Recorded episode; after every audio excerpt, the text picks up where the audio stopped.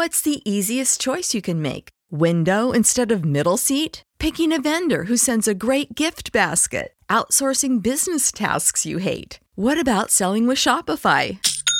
Whether you're selling a little or a lot, Shopify helps you do your thing, however you cha-ching. Shopify is the global commerce platform that helps you sell at every stage of your business. From the launch your online shop stage to the first real life store stage, all the way to the did we just hit a million orders stage. Shopify's there to help you grow. Whether you're selling scented soap or offering outdoor outfits, Shopify helps you sell. Wherever and whatever you're selling, Shopify's got you covered. Sign up for a $1 per month trial period at shopify.com slash try. Go to shopify.com slash try now to grow your business, no matter what stage you're in. Shopify.com slash try.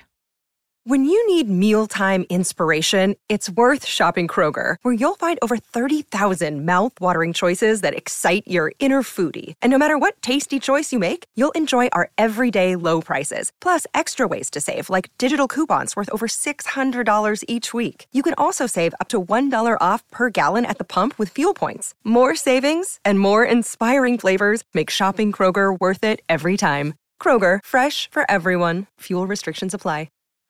I, my brother is a professor of German. He is equally comfortable speaking German, speaking English.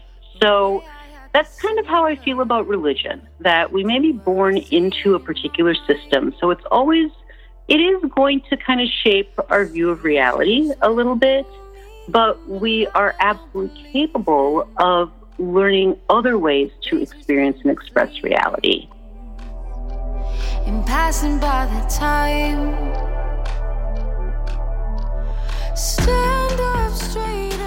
the Deconstructionist podcast is produced by Nicholas Rowe at the National Audio Preservation Society Recording Studio in Newark, Ohio.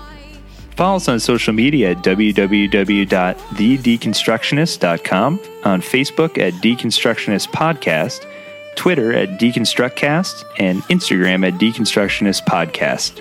If listening to this podcast has benefited you in any way, consider making a donation. The donate link is in the show notes, or you can visit our website and click the donate tab.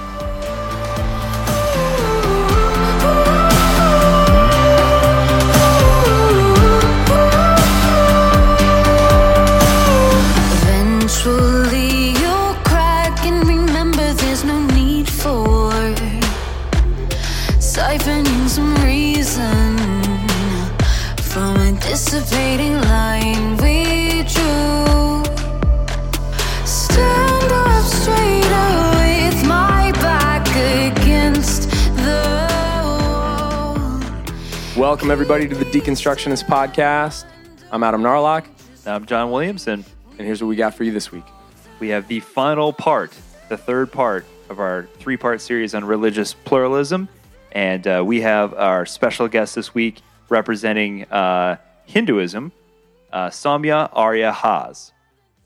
Saumya is the digital outreach coordinator for Agape Editions, an imprint of Sundress Publications.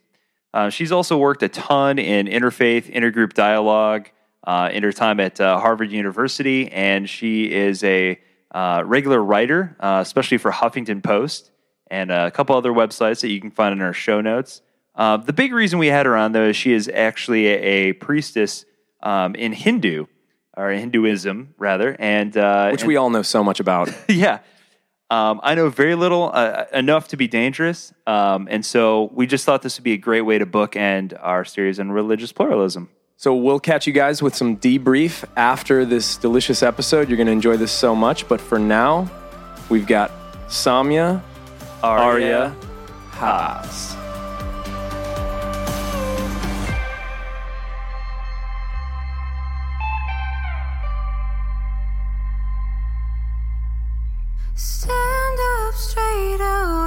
My back against the wall. Keep me still and wondering just why we fall apart. Don't you wanna stay here? Or do you wanna Well, Saumya Arya Haas, we, uh, John and I are just so excited for what's about to happen in this conversation. So thank you so much for being with us today. Thank you. And on behalf of the Hindu community, this is the only time I tried to say anything on behalf of the entire Hindu community. Um, very pleased and honored to be here representing my faith. Oh, it's awesome. So that, that's that's a great point you made in there because that's kind of where I wanted to start. Um, but before we get into that, um, if you could tell tell our listening audience a little bit about yourself and uh, how you came into the work that you currently do. All right. Well, um, first of all, I am American. I'm an American Hindu. Um, I'm also an ordained priestess of voodoo, but that's the podcast for another day. Um, um, I was born into a, a, Hindu family. My family is very much a product of colonialism. Um, my mother's family was from the Caribbean. They were brought there by the British several generations ago.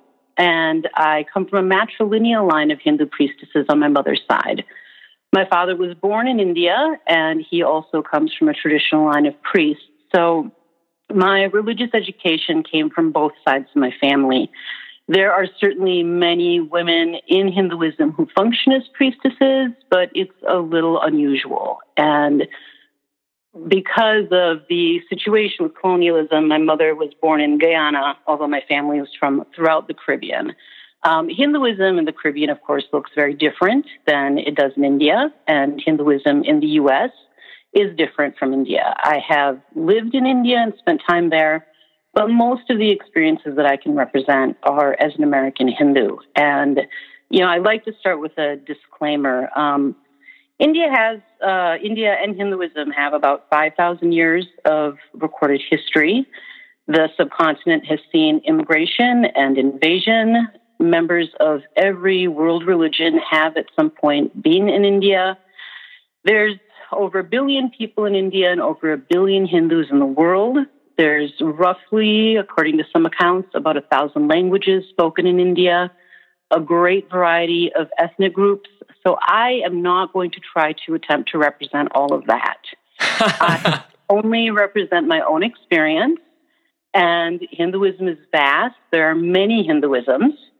So you could interview another Hindu who would completely contradict everything that I say, and very much in the philosophy of Hinduism, we would both be right. Uh. So, uh, my uh, my family moved to the United States prior to my birth for my father to take a teaching position at the University of Minnesota. The brand of Hinduism that my parents practice is very much service oriented. So I was raised with the idea that being a priestess or just being a Hindu or further being a human um, is very much about service work. So we moved to, I was raised in, in the US, in Minneapolis, which was kind of a small city at the time. I went to Catholic school because my parents believed that we should encounter and understand the faith that we were surrounded by. And when I was 10 years old, we moved to India, which was the first time I was going there.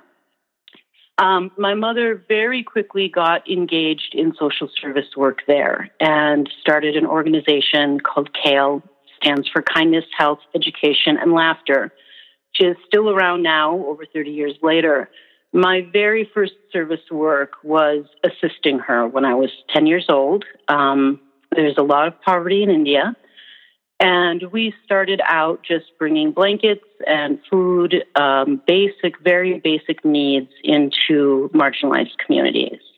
And that work has grown, and I grew with it. We now run a school and we serve a fairly large community. Pardon me. Um, many of our students have gone on to college, to trade school, some even to master's levels of education. So for me, the basis of, of my service work, being an interfaith facilitator in the U.S., very much came out of what to me is a natural part of my identity. Um, so post 9 11, I became very involved in interfaith outreach. There was really a need for it at the time. Our whole country was going through trauma, and a lot of anger was directed at brown skinned people, Muslims. Um, and it seemed that there was a need for education. Uh, prior to that, I had been involved with some interfaith work, but it felt much less urgent. I would speak at local high schools. Um, I'd moved back to Minneapolis by this time, so I've spoken at local high schools. Um, a graduate of Minneapolis Community College, I was invited back there to speak about Hinduism and especially women's issues. And simply being a minority religion in the United States requires a kind of interfaith engagement in your daily life, whether people identify it as interfaith. Um, we all get the questions. Um, if someone meets me, where are you from? You know, they find out I'm a Hindu. So, from the time that I was a young kid, I had to learn how to talk about my religion.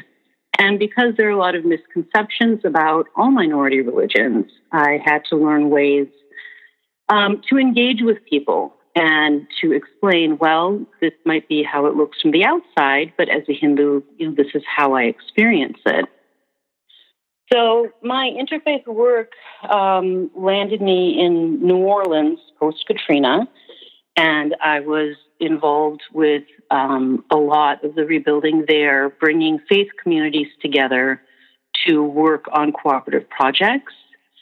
Um, I've also worked with an organization called Hindu American Seva Communities and helped organize uh, interfaith conferences at the White House, and very pleased to take part in that work. I had a accident, a traumatic brain injury in 2018, and it's only been in the last year that I've kind of returned to a professional life. So um, I'm mm. kind of picking up again after a, about a two year medical hiatus. Um, while I was doing the interfaith work, as I said, I had uh, done my associate's degree at Minneapolis Community College.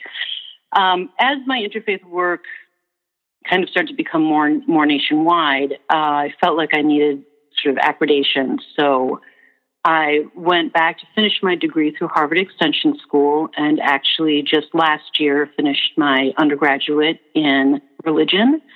I'm applying to grad school and I'm hoping to go into the field of the relationship between science and religion.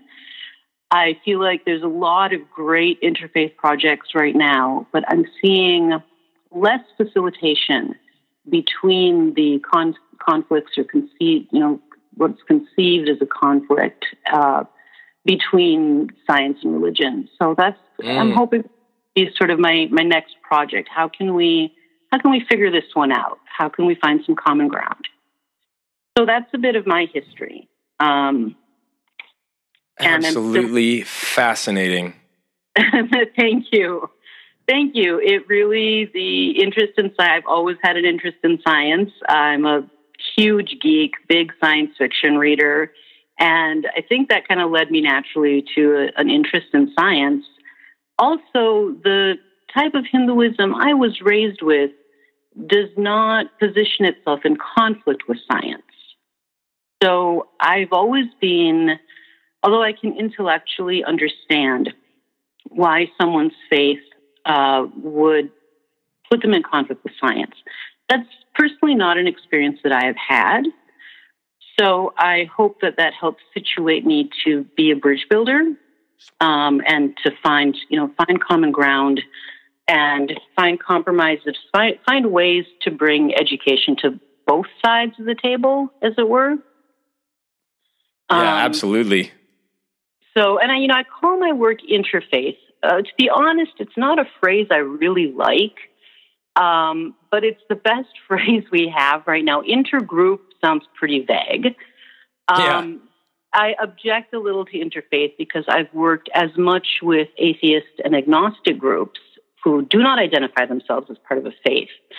So I always feel like it's a little bit um, disingenuous and a little bit um, it's less it's a little less inclusive to use interfaith when we're also engaging with people who have atheist philosophies.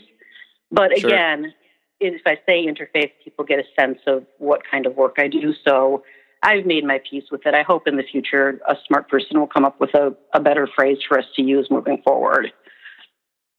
You could you could always just put a little asterisk and say that you're using the ph- philosopher Tillich's definition of faith, which is just ultimate concern, and we all have ultimate concern. That's a good one. That's a good one. So I'll I'll think about that one. Just a little asterisk. You know, one thing I want to ask you about that that whole back history is so fascinating. Um, we could go in a million directions from there, but something that I think, I mean, I perked up at. John and I looked at each other. I'm sure our, our listeners are all wanting to hear a little bit more about, like, what, what was it like going to Catholic school, being raised Hindu? What did that teach you? What are some of the the takeaways from that? Like, what was that? How did that form you?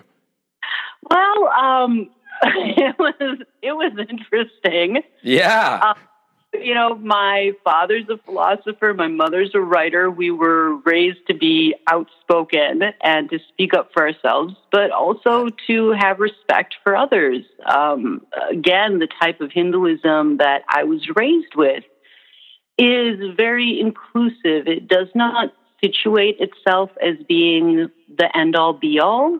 Um, the analogy that I find we use a lot in my family, also because many of us are linguists, is I really like the analogy of language. Mm. English is my, um, Hinduism is my birth religion. However, it would serve me well if I want to communicate with more people to learn other languages. Um, that we may be born into a particular system. So it's always it is going to kind of shape our view of reality a little bit, but we are absolutely capable of learning other ways to experience and express reality. And because I started Catholic school at a young age, um, my family lived in Northeast Minneapolis, which uh, I can't say that this is true. Northeast Minneapolis claims to have the highest concentration of Catholic churches anywhere in the world outside of Vatican City. Um, I don't know if that's true, but there certainly seems to be a Catholic church on every corner. um, also, also uh, an immigrant community, so we encountered people who were Ukrainian Orthodox and Lutheran and Jewish and so on and so forth. Um, I enjoyed Catholic school. It was, I mean, it was school. Um, the religious teachings often put me in conflict. Uh, many of the teachers were nuns. This was back in the 1970s. And they were sympathetic, but really, I think a lot of them just thought we were weird.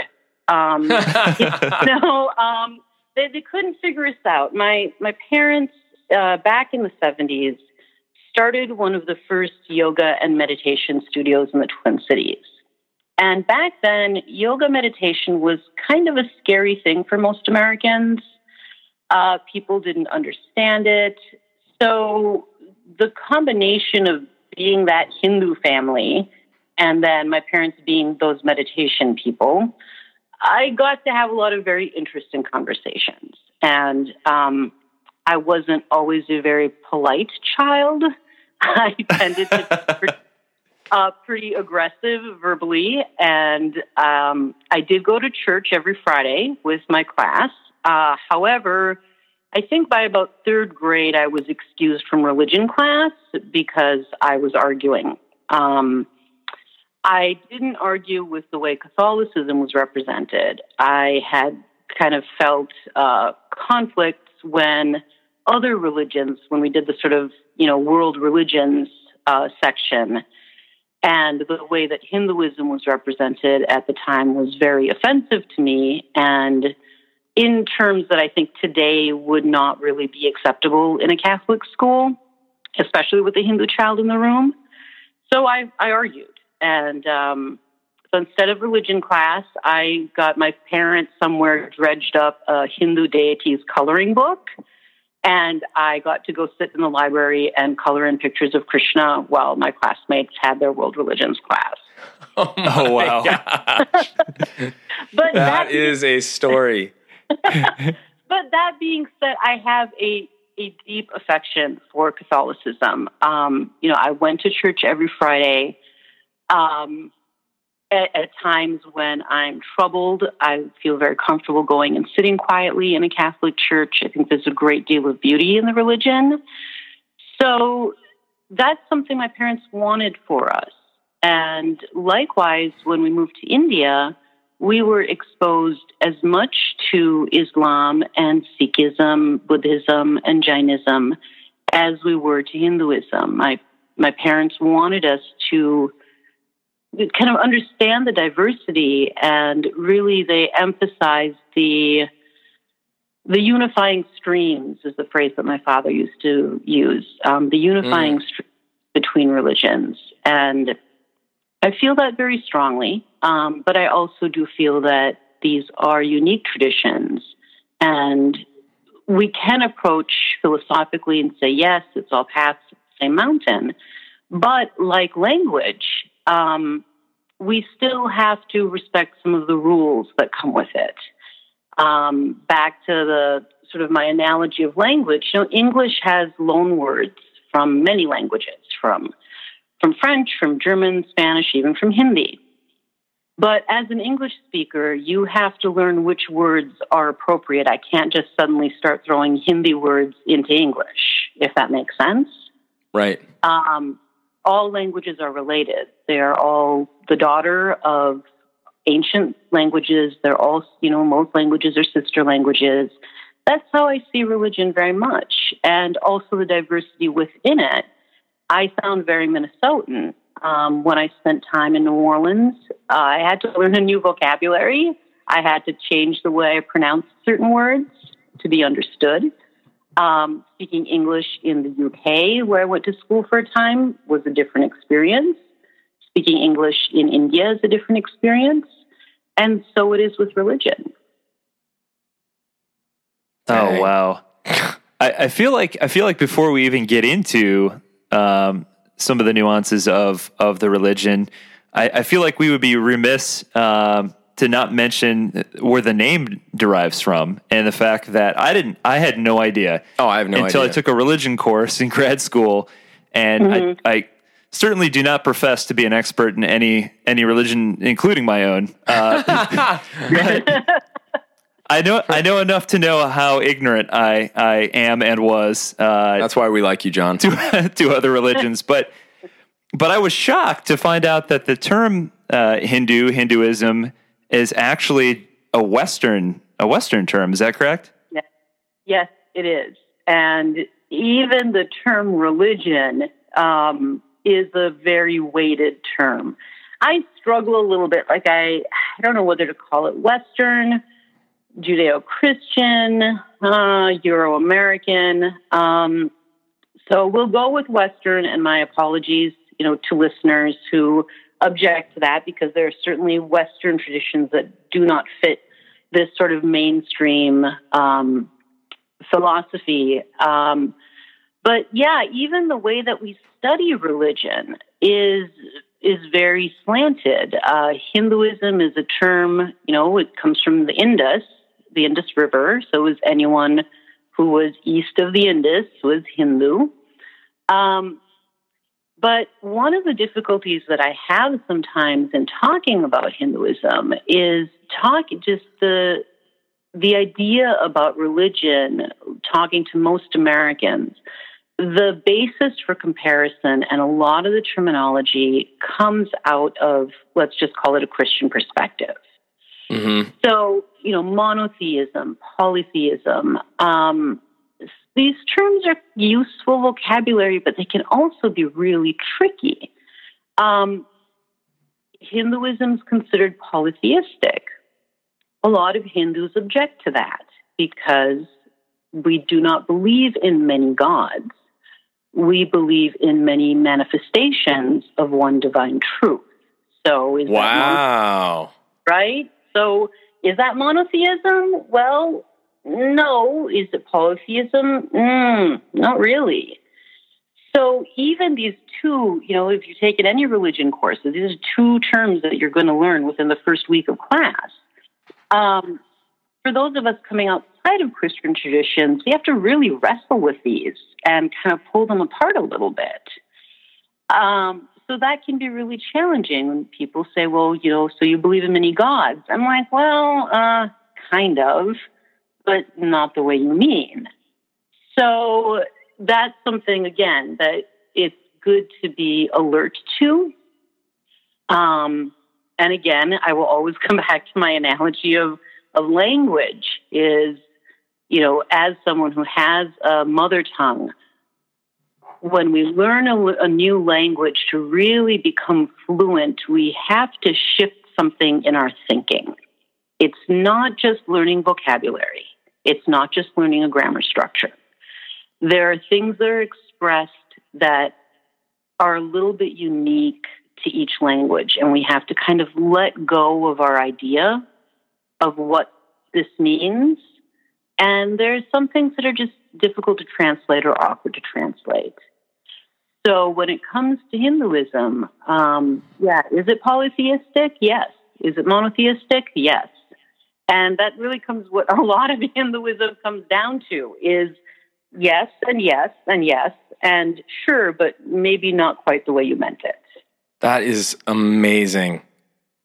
I think I think that uh, I love it. I think the best the best uh, example to give of of what you're what you're trying I think trying to say there is that even within Christianity, uh, last we checked, I think uh, within even uh, just North America alone, if I if I remember correctly, there are over twenty five thousand denominations, yeah.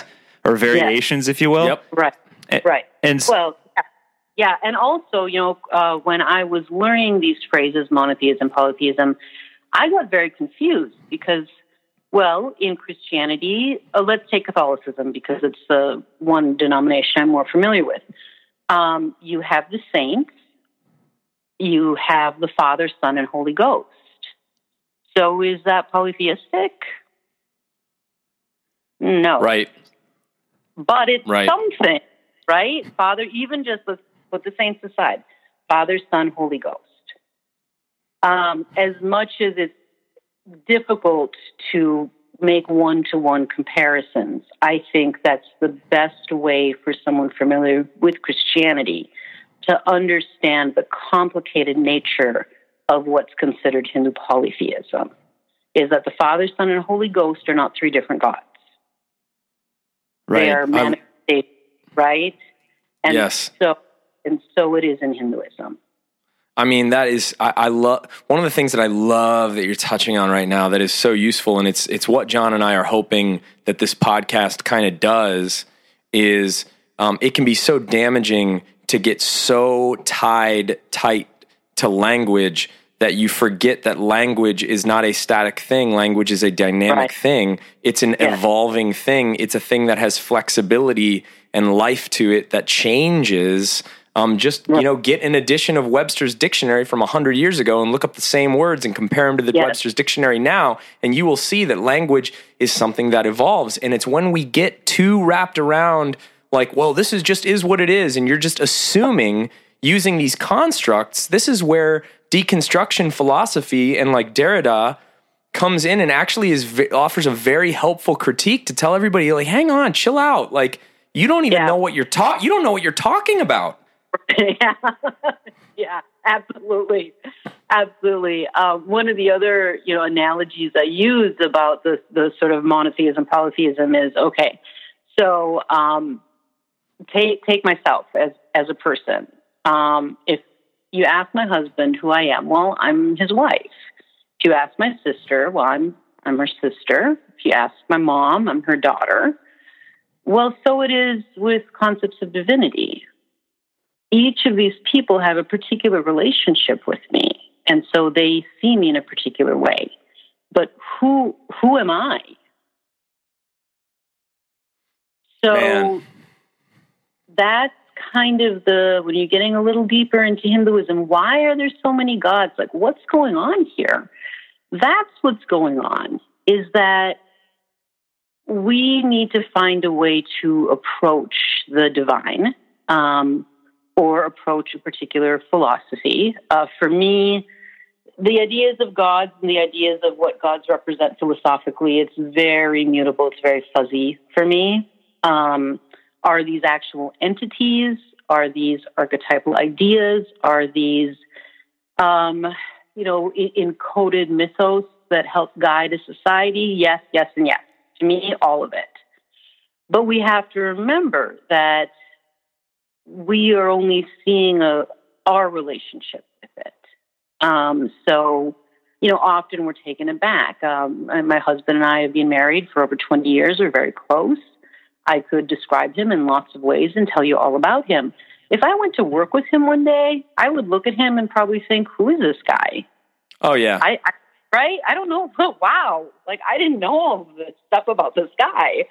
Um, I think so. It is with uh, you know with faith traditions and with our ideas of the divine, and also um, you know Hinduism is a global religion, so people are seeing images of Hindu deity figures, and they are interpreting them from where they're coming from. Mm-hmm. I don't object.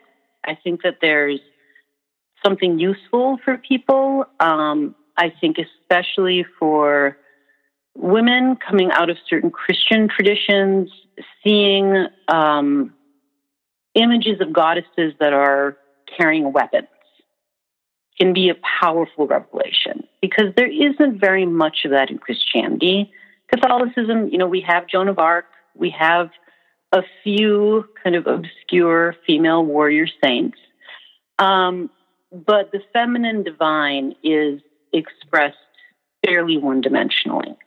Mm-hmm. Um, so, for a young American woman um, who doesn't know anything about Hinduism, seeing that image of, say, the goddess Kali, you know, who has 20 arms and they're all carrying a weapon, and she's on a battlefield and she's slaughtering all these people, it's like, oh, yeah, this is what I was waiting for.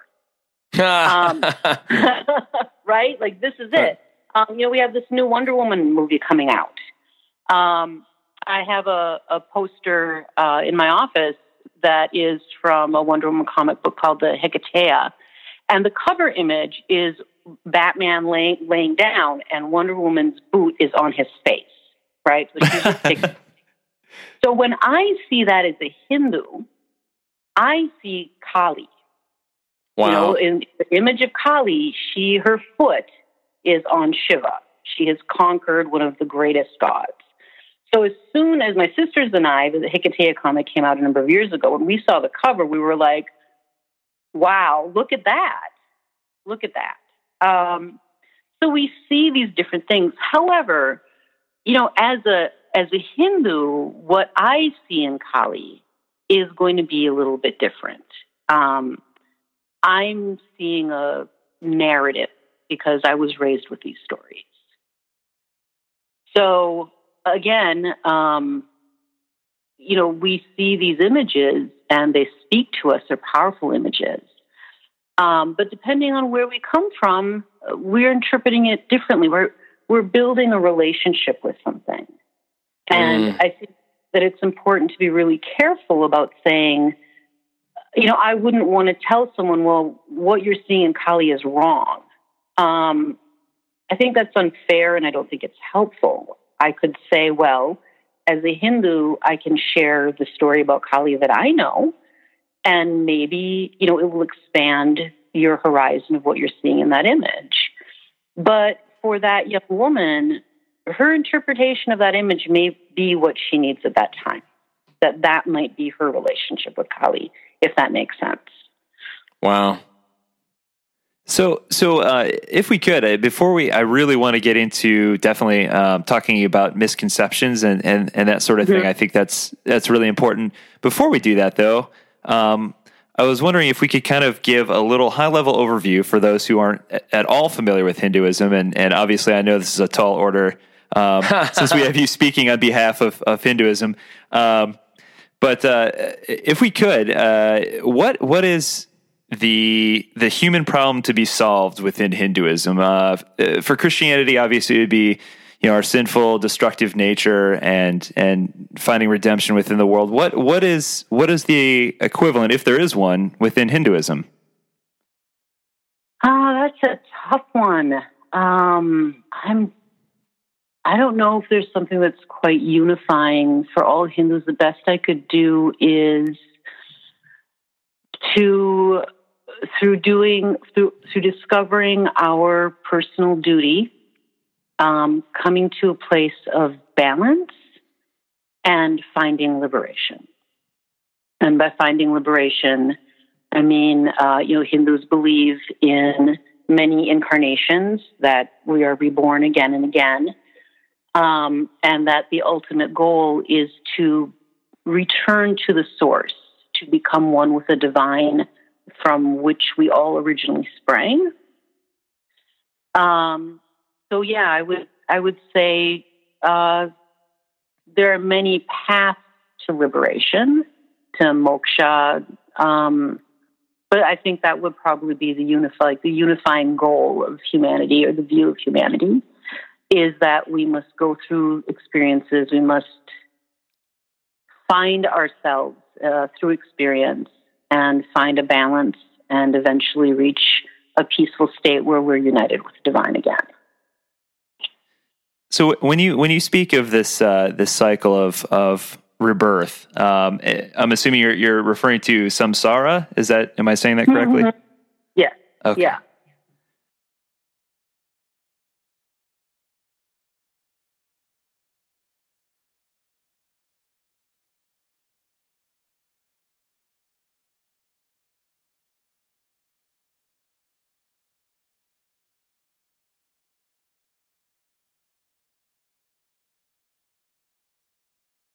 The term Atman, uh, I thought was mm-hmm. fascinating uh, because it there there are a lot of parallels there in terms of you know Christi- Christians obviously believe in a soul.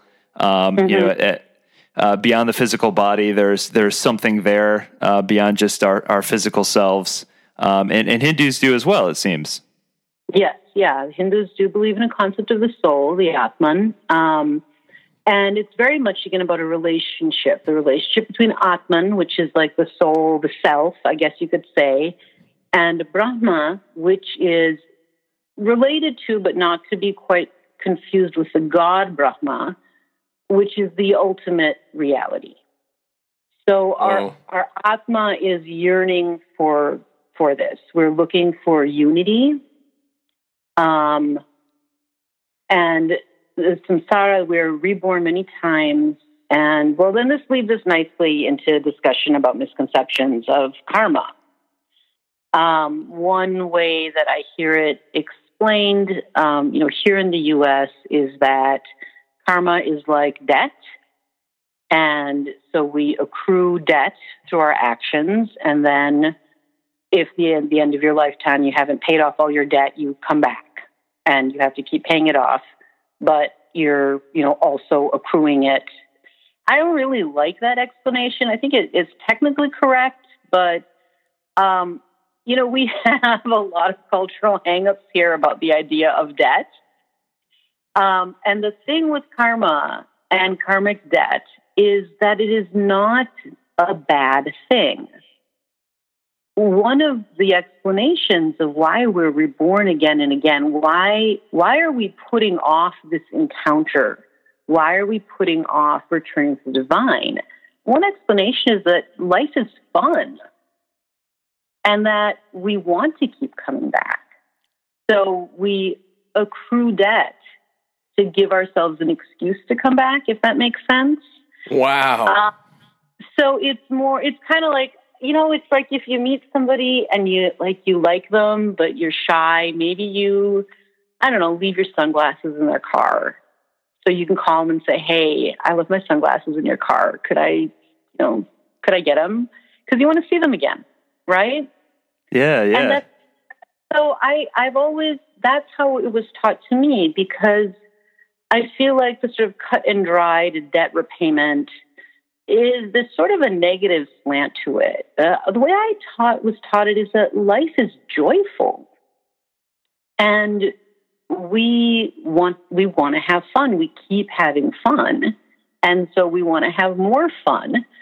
Um, and so we keep coming back, and slowly, kind of through our through the the long, long evolution of our soul, we gradually in the same way that maybe when we were all younger, we liked to go out and party a lot. That's how we had fun, right? After a while, you're kind of tired. Like it's Friday Yeah. night. It's like I just want to go home and like watch a movie. Um, So ti so tired. right. you know, I mean, I look back at, you know, what my weekends used to look like when I was 24 or 25, and God, it was so much fun. But I'm 45 now, and I don't, I'm interested in other things. Ain't nobody got time Uh, for that. Yeah. Um, and we can't hang anymore. yeah. Yeah. You know, and then it's like the hangover's not worth it. Um, Right. No, no way. right? So first is first. So we kind of bring in a little moderation. Okay, yeah, let's go out for a drink, but yeah, I got to work in the morning. I need to be out of here by ten. And we evolve throughout our our lifetime, and we become concerned with other things. And it's not that we aren't having fun. It's just that there's more than one kind of joy to be had. Um, and so this is in kind of a if we can make a parallel between like the course of a lifetime and the course of a soul is that yeah we want to keep coming back but after a while you start thinking there's something else what you know what what comes next um, there's a game a children's game i can never remember in the us if it's called snakes and ladders or chutes and ladders do you know what i'm talking about oh, shoot, yeah, chutes and ladders. Chutes yeah. and ladders, Oh, yeah.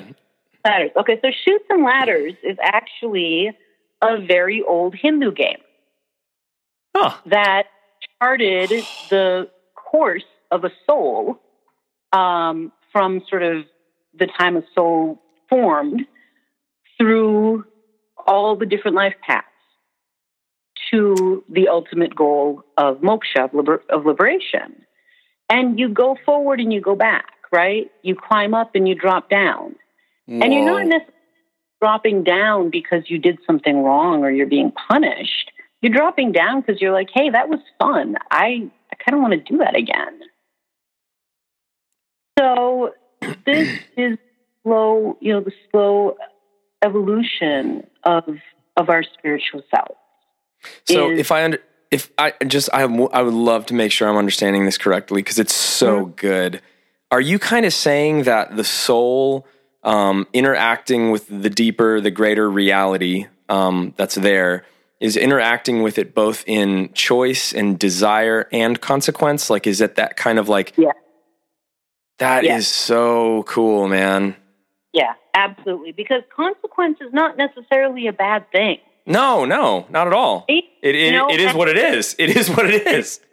Well, and we also, you know, remember that, okay, so getting back to, you know, kind of big picture Hinduism, all right, so it's not quite polytheism, but we do have three main gods.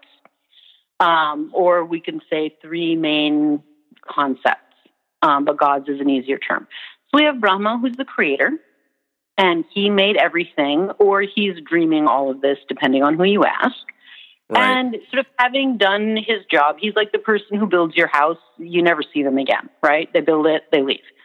Um, Brahma's out there somewhere, but we don't really bother with him. Um, then there's Vishnu, who is the preserver. And Vishnu's domain, Vishnu's responsibility is manifest existence. And Vishnu has avatars. So the hero myths that we hear, um, Krishna is an avatar of Vishnu. He's a manifestation of Vishnu who came to Earth to do certain tasks to help humanity. Um, many of the hero sagas um, feature an avatar. So Ram from the Ramayana was an avatar of Vishnu. So Vishnu is concerned with balance and preserving the universe. So he's he's the one who keeps the game board interesting and it comes along to help humanity periodically. Um, and then we have Shiva, and Shiva is often called the destroyer. That is a difficult term. It's true, but there's kind of a negative connotation with it. Um, so, right? So he's called the destroyer, but also now it seems a little more um, politically correct. I hear him referred to as the bringer of change. Um, so when existence is kind of running itself out, Shiva steps in and says, okay, we're wiping the game board clean. We're starting over. So these three ideas. So it's like a, it's like a cleansing. It's like a cleansing. it's a, Yeah, it's a cleansing. Um, it's like, okay, using the analogy of a house, the house is old, it's falling down, it's going to be torn down, but a new house will be built there for someone to live in. Um, so Vishnu, Shiva, and Brahma, they're, they're all equally important. They cannot exist without each other. Uh, there are many wonderful tales of kind of the, the, the fights that they have with each other, um, especially Vishnu and Shiva, because Vishnu wants things to keep going. Shiva's kind of like, eh, I don't know. I, I think we should start over. Um, so, thinking of the world as something to be overcome is kind of denying Vishnu. And I don't think most Hindus would want to do that. Vishnu's made this world, and, you know, there's all this exciting stuff to do and also all this difficult stuff to do. Um, you know, another thing about karma that I think is not well understood is it, it's not reward and punishment. It is simply consequence. Um, for example, I told you in, in 2013, I had a head injury. Um, I ride horses. I have two horses. Um, one of my horses is absolutely gigantic. He weighs 1,700 pounds. I wasn't paying attention and he headbutted me. Ooh. So you could say, well, that was my karma. Well, technically, sure, but it was also my choice to live with a 1,700 pound animal. So karma is very tricky. Um, it's not like a bolt from the blue. And I think often discussions of karma uh, kind of revolve around events. And that's also difficult um, to try to say, well, this event happened, you know, uh, I don't know, I'm trying to think of a good example. Like, um, this event happened because I had to pay the debt for being mean to someone or cutting somebody off in traffic. I, I don't really think karma works that way. Um, the other thing about karma, a way to understand it is less, sort of less of a moral judgment and more of kind of a spiritual interpretation of the laws of thermodynamics. That makes sense, So- actually. Yeah. Right. So, um, in order for me to function, I have to eat. That food is coming from somewhere.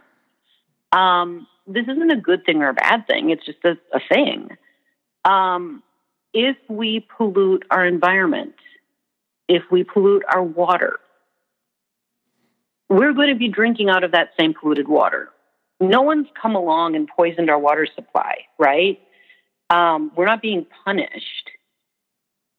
It's the consequence of how we're treating the environment. So that's the piece about karma that I think often gets left out. Um, and to be fair, that it is always, you know, those who are most vulnerable who are the most adversely affected by our collective choices.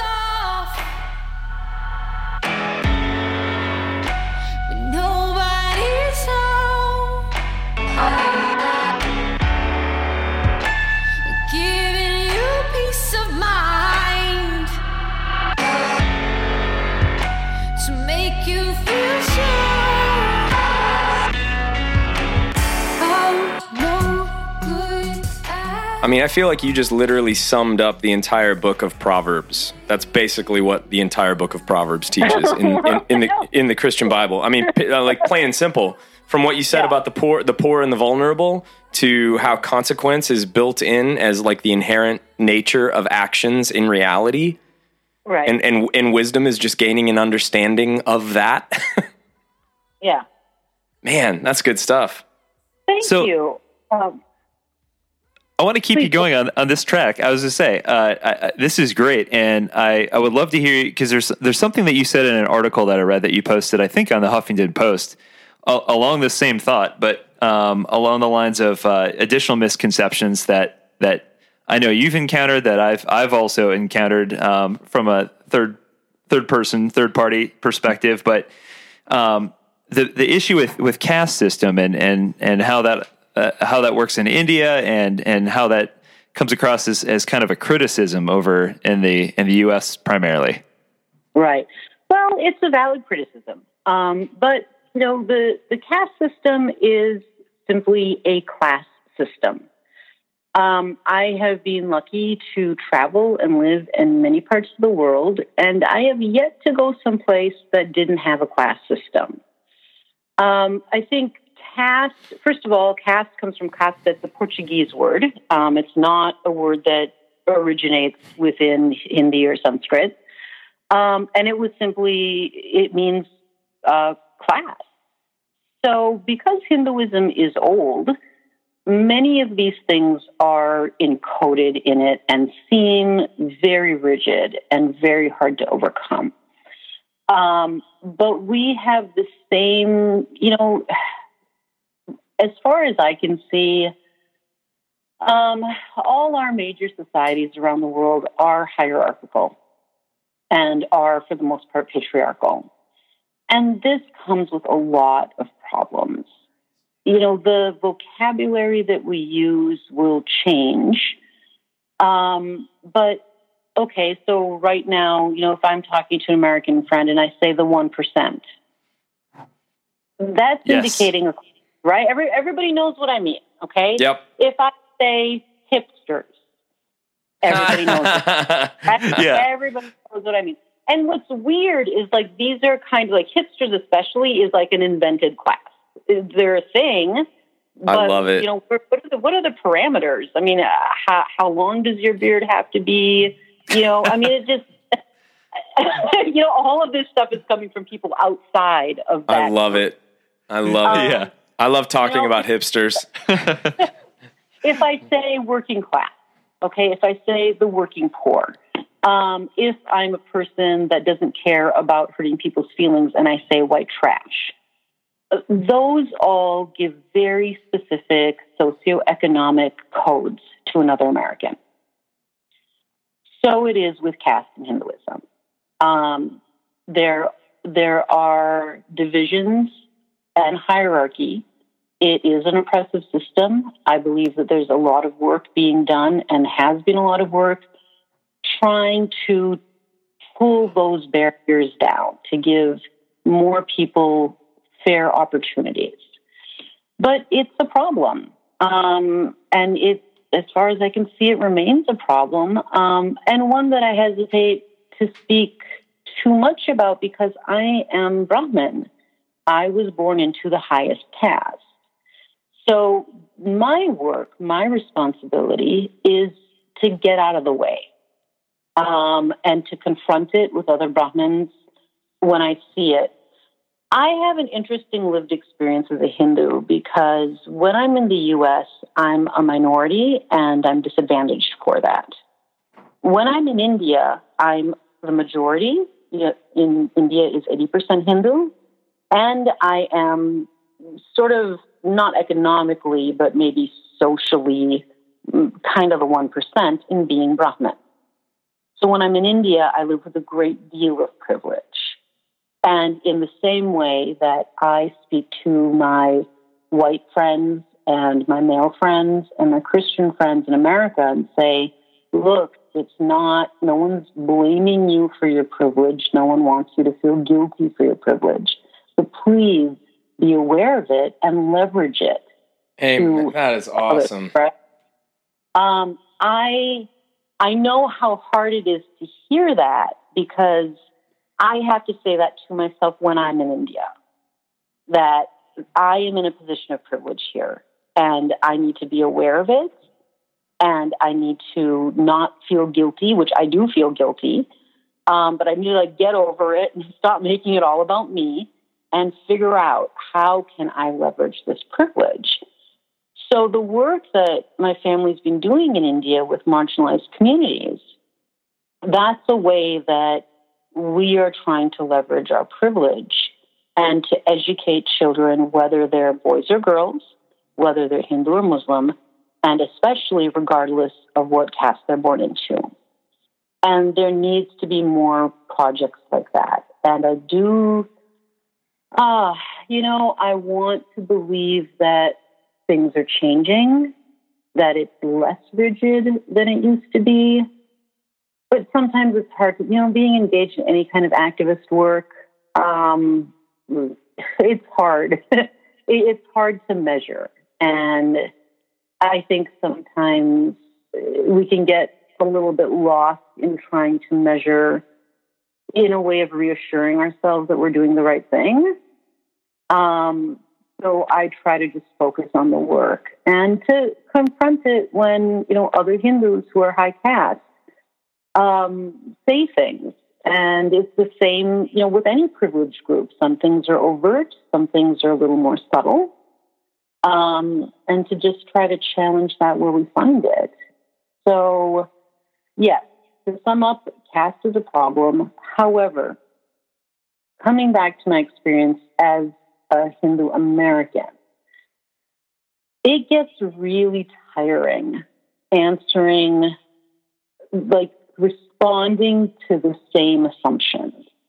So I, I sympathize when other Hindus, you know, are asked about caste or caste comes up it doesn't seem like you can really read anything about Hinduism without caste coming up. And I agree that it should come up, but I also sympathize with kind of the level of exhaustion that comes for a lot of people of saying, listen, this isn't this isn't only a Hindu problem. Um, this is class inequity, and it exists within our community. But could we please talk about something else? And I'm not saying that to you. Like, I'm quite happy to keep talking about it. But as you said, you know, with the misconceptions, it, it's not. It's not that Hindus aren't trying to confront this. It's that it can be very difficult to talk about something that you're struggling with within your culture when it feels like the worst things about your culture have become the way that they're defined by outsiders. Does that make sense? Yeah. Yeah, so definitely. I, I think a lot of Hindus are pretty sensitive about it, and I sympathize with it. Yeah. Uh, but I also feel like, well, this isn't like a weird thing that Americans are misinterpreting. This is a real thing. Um, mm-hmm. But to be fair, it is not a Hindu thing as far as I can tell, it's a human thing. Um, and oh, I agree. Right? Class Absolutely. Being confronted. But as Hindus, as a Hindu, I have a particular responsibility to confront it, you know, within Hinduism to the best of my ability. Just as, you know, as an American, I have particular responsibilities. So it wouldn't be particularly useful for me to say, oh, well, you know, sexism is a problem everywhere. So why are we talking about sexism in America? Mm-mm, I want to go the other way. I want to say sexism is a problem everywhere. And let's talk about sexism in our own community because this is where we can have an effect on it. Absolutely. That is so good. That is so good. We we love this conversation. We uh we, we could go we could go we could go all night long. Um I feel like there's a, mil- a million other things we could ask you, but instead of asking you another question, um, just in closing here, I thought I'd just give you some space to just uh, yeah just address our listeners. Say uh, if, if, there's something that you'd like to say, um, you think we need to hear, since you do this interfaith dialogue and you uh, you're passionate about that, and uh, you've got a lot of work you're doing, which is wonderful. If there's something you'd like to leave us with, uh, what would it be? Um, well, I think it would be maybe a little less as a Hindu and more, uh, especially right now, just as a brown skinned woman in America. Uh, don't let your fear rule you. We're all scared right now. Um, we we may have different reasons that we're scared about things that are happening in our country. We feel the need to protect ourselves. Uh, people feel the need to protect their families or their culture, their ideals, and fear is is a real thing, and it can be a necessary thing. But don't let your fear be the thing in the driver's seat. When you meet someone that looks different or sounds different, give it a chance. Be aware of your fear, but let it let it pass over you and try to open yourself up to that other person and find out who they are before you decide that they're a threat. Oh, that is so good. Man. Well, as we uh, as we wrap up this podcast, um, I really enjoy reading some of your work that you you have online. Um, so where where can we direct our listeners who uh, I'm sure are going to want to get out there and, and, read what you have? Um, what what's the easiest place to find your work and uh, and stay on top of what you're up to? Um, well, you know, I, I like ever have the ambition of putting together a nice professional website with links to everything. But, uh, no, maybe someday. Um, you know, I write periodically at the Huffington Post. Um, you can also follow me on Facebook. Um, I think Facebook uh, and Twitter. On Twitter, I'm Insomnia Saum. Facebook, it's Saumya Arya Haas.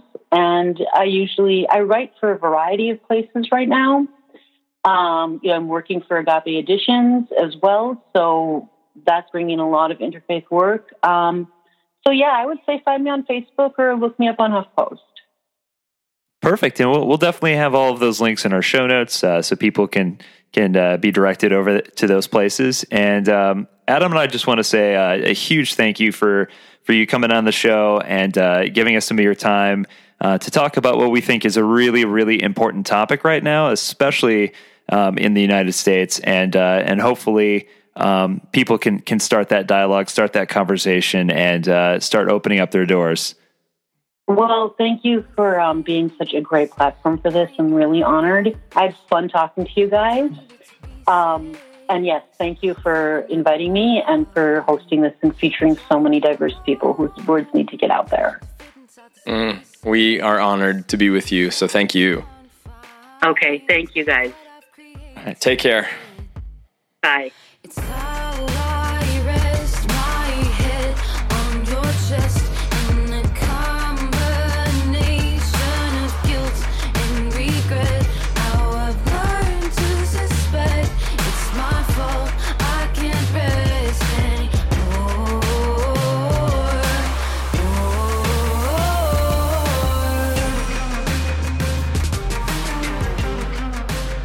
Right. So Hinduism. Hinduism. Goodness. Um, I love that episode uh, specifically because when I was taking, you know, my courses through seminary and and just kind of like Hinduism was one of those religions where like I literally nothing about it. I know next to nothing. Well, and it, it but I act like I know more, like if I'm in casual conversation. Full disclosure. Right. Yeah. Oh yeah, yeah, yeah. The whole like, yeah, yeah, the thing. Yeah, the oldest religion. Yeah, yeah, I know. Yeah, sure, sure. Yeah, totally.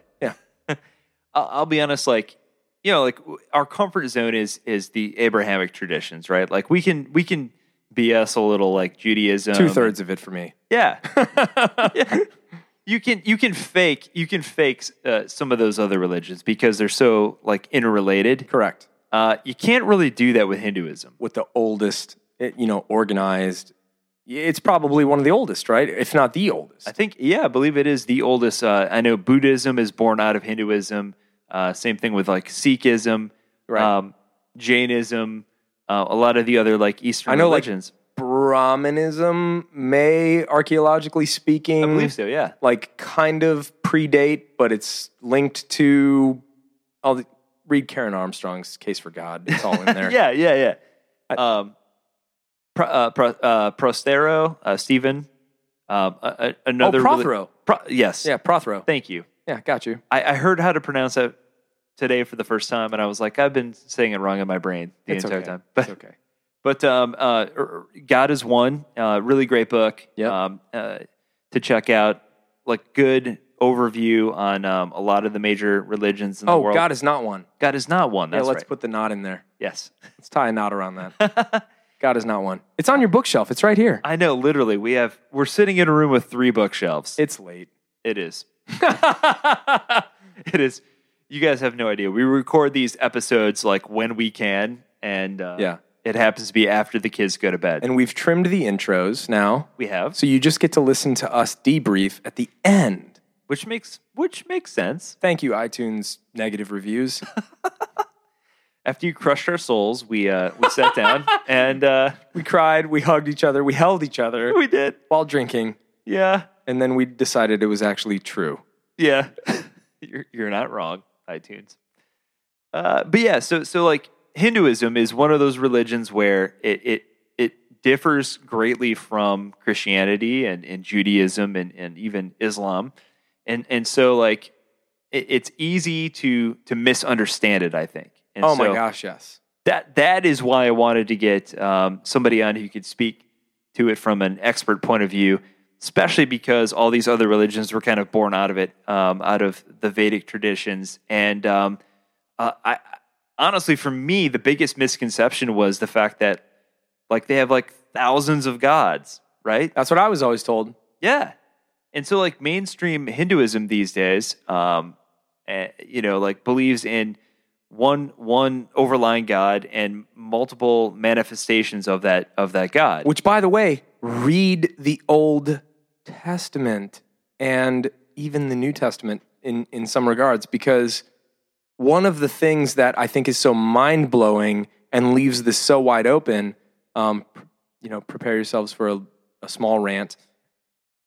But when the Hebrew God starts to come on the scene in the Hebrew literature, comes on the scene refusing to be named, refusing to be isolated. So you've got Moses, you know, walking in the desert, sees the burning bush. You know, you're going to get sent back to your people. Who do I say sends me? And the voice says, I am. And it's like, I am? I am what? And it's like, exactly. I am. Just that's it. Like it's going to look it's going to take a lot of different shapes. We're going to use a lot of different symbols. There's going to be a lot of different voices. There's going to be a lot of different authors. There's going to be a lot of different witnesses. There's going to be a lot of different things going on. But it all comes back to I am. I am what? Exactly. ah, And it's like, oh, yeah, Hinduism, like when we actually started to talk to this lady, it's like, look at the overlap here. Now, don't everybody get your pants in a bunch. Like, I don't know exactly what I'm saying about that, except that we need to be able to have more conversations where we look at the commonalities and we look at the beauty and the grace and the overlap and stop asking, well, are you right? Am I right? Is this right? Is it? It's just like, yeah, yeah, maybe get to that later. Maybe. But a long way down the road. We've got a lot of work to do before you ever even have the right to get there. Just Yeah. can you just talk? yes. And that and that is what this series is all about. This this entire series, all three guests that we've had, uh, the the entire purpose of having these three guests on and, and talking about these three very different religions is is to say, look, like there is beauty in all of these religions, and like, can we just stop for a second, just stop the craziness and talk to one another? Sit down and have some coffee or tea or whatever you drink, and and and sit down and talk to one another That's right. Like there like i'm sorry but if you have listened to these three episodes and you haven't found something beautiful in each of these religions you weren't paying attention. You weren't freaking paying attention. and and like uh one of the interesting in, interesting things i think uh specifically when it comes to hinduism is we talk about some of the uh, spiritual terms right so we talk about brahman which is described within the hindu religion as the ground of all being for some of you that Where should sound that very before? familiar yes Is there a Protestant theologian that talked about God as the ground of being? paul t Pauly T? Pauly T. Paul So- Tillich, Paul Tillich? the ground of all being. Like I, I literally wrote a paper on this because as I started to understand the uh, the definitions of some of these terms within Hinduism, I was like, wait a minute, this sounds very familiar. This sounds like Tillich. This sounds like Barth. This sounds like uh, Anselm, Rahner.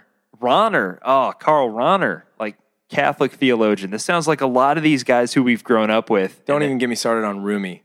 Oh, You know I'm reading Rumi right now. A lot of so Rumi. Good.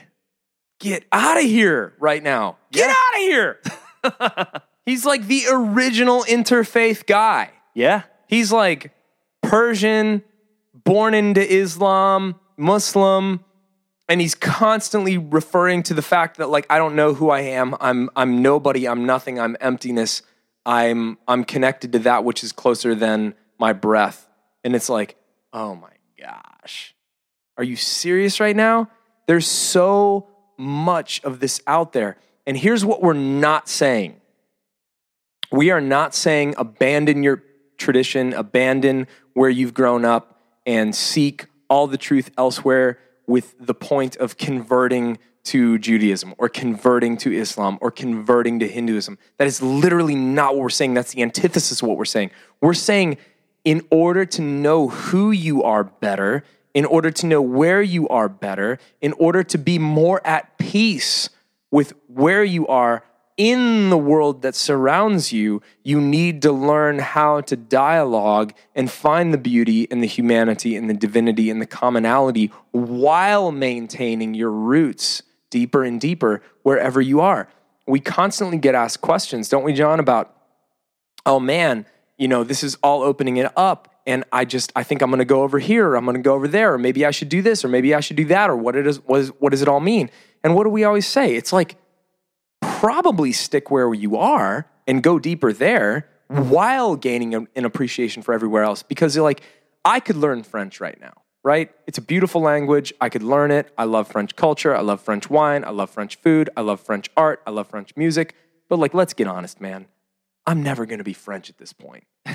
like I'm I could be a way better and more beautiful manifest, manifestation of an American Christian because it's what I know, it's where I was born, it's where my roots have already dug deep. And there's so much there that experiencing Judaism deeper can help me become a better American Christian. Experiencing Hinduism deeper can help me become American. Like, do you know what I'm saying? Like, Yeah. there's so much there in the reflection and in the exercise of talking to people that are different than you that isn't supposed to move you along because we're all in this American mindset of always finding what's right and what's better. And that's just dualism. Like, Yeah. don't worry about that right now. Where are you? It's okay. Go deeper. Yeah. That's all I got. Sorry. You let, you let me rant. You did it. It's your fault. no, no. No. I'm with you, man. I, there's there's a uh, Catholic theologian named Ramon Panikkar who was uh, one of those guys who was influential in uh, Vatican II and that sort of thing. And Contemporary of Rahner? Uh, yeah, actually. And uh, he, he has this famous quote where he says, I left Europe as a Christian. I discovered I was a Hindu, and I returned as a Buddhist without ever having ceased to be a Christian. Oh, man. And this guy was one of those guys who just traveled all over the world, and he and he and he found beauty in all these different uh, religions, these different uh, traditions. Mm, um, and it made him a stronger Christian. It made him a better person. You know, he found all these these things, um, these beauties, and these things to be gained in all these different religions, these different faiths, these different traditions, and that sort of thing. And and it all influenced his work. yeah. And uh, yeah, there there there was another theologian that that uh, I remember reading way back who said that uh, you can. Um, it, it's almost better to read another religion's yes. spiritual text because you're not um, you're I forget what he said, but you're not clouded. You're not um, um, there, there's no restriction. Absolutely. Yeah. Don't you wish you could read the Gospels with those fresh eyes? Oh, all Don't you wish you could? I wish I could. I try to get myself in that mindset, but I can't. I know. And so to read the Bhagavad Gita, to read the Quran, to read the Jewish texts with the rabbis instead of the evangelical commentators is a little bit of a window into that. Yeah. And it reminds me of this great Kipling quote that I love that I've used in sermons before. Kipling says, And what should they ever know of England who only England knew? Ah. because you got to leave home sometimes to appreciate where you're at and and part of that is what we're doing here which i think is super beautiful it's like the uh, man i'm like a quote junkie right now Do you ever hear that that Proust that Proust quote that he says um, having new perspective isn't seeing new vistas it's seeing with new eyes and it's just like it, it's the same land. You have to see it in a different way. And sometimes you got to leave and come back to see it in a different way. That's the hero's journey. Oh, Joseph Campbell. Yep. You're going Joey, Cams on me right Joey now. Cam. yes. Yeah, so where he says you have to go on that journey and you have to come back. Yes. That's so like so so friends out there that are listening to this and you don't have any idea what we're talking about right now. here's here's the bottom line. It's okay. Don't be afraid. Go pick up something that you haven't read before. Mm. Go engage with somebody you haven't talked to before. And you will find yourself who you didn't know. Yeah. And guess what? If you're a Christian and you're listening to this and it made you uncomfortable the last few weeks, having to listen to um, representatives of other religions, um, that's okay. You liked it. Yeah, You liked it. it's okay. Let's get honest. But like, but let's let's be honest for a second. It's it's not going to affect your ability to be a Christian.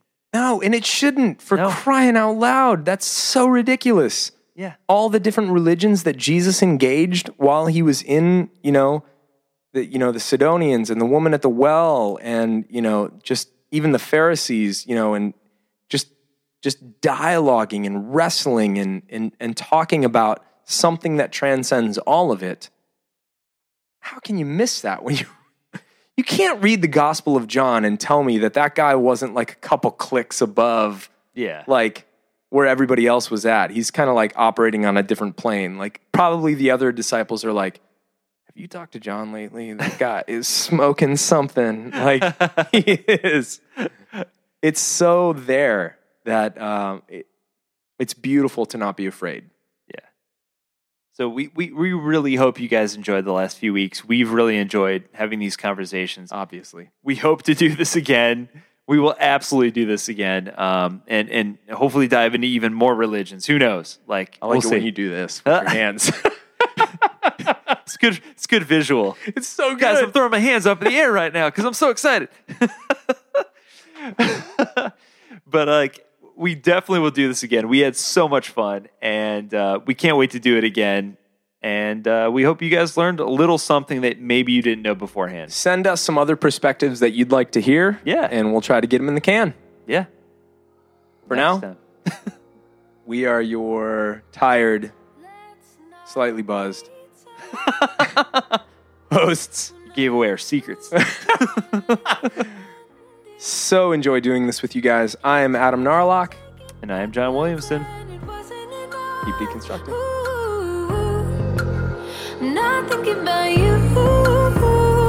So when I come try you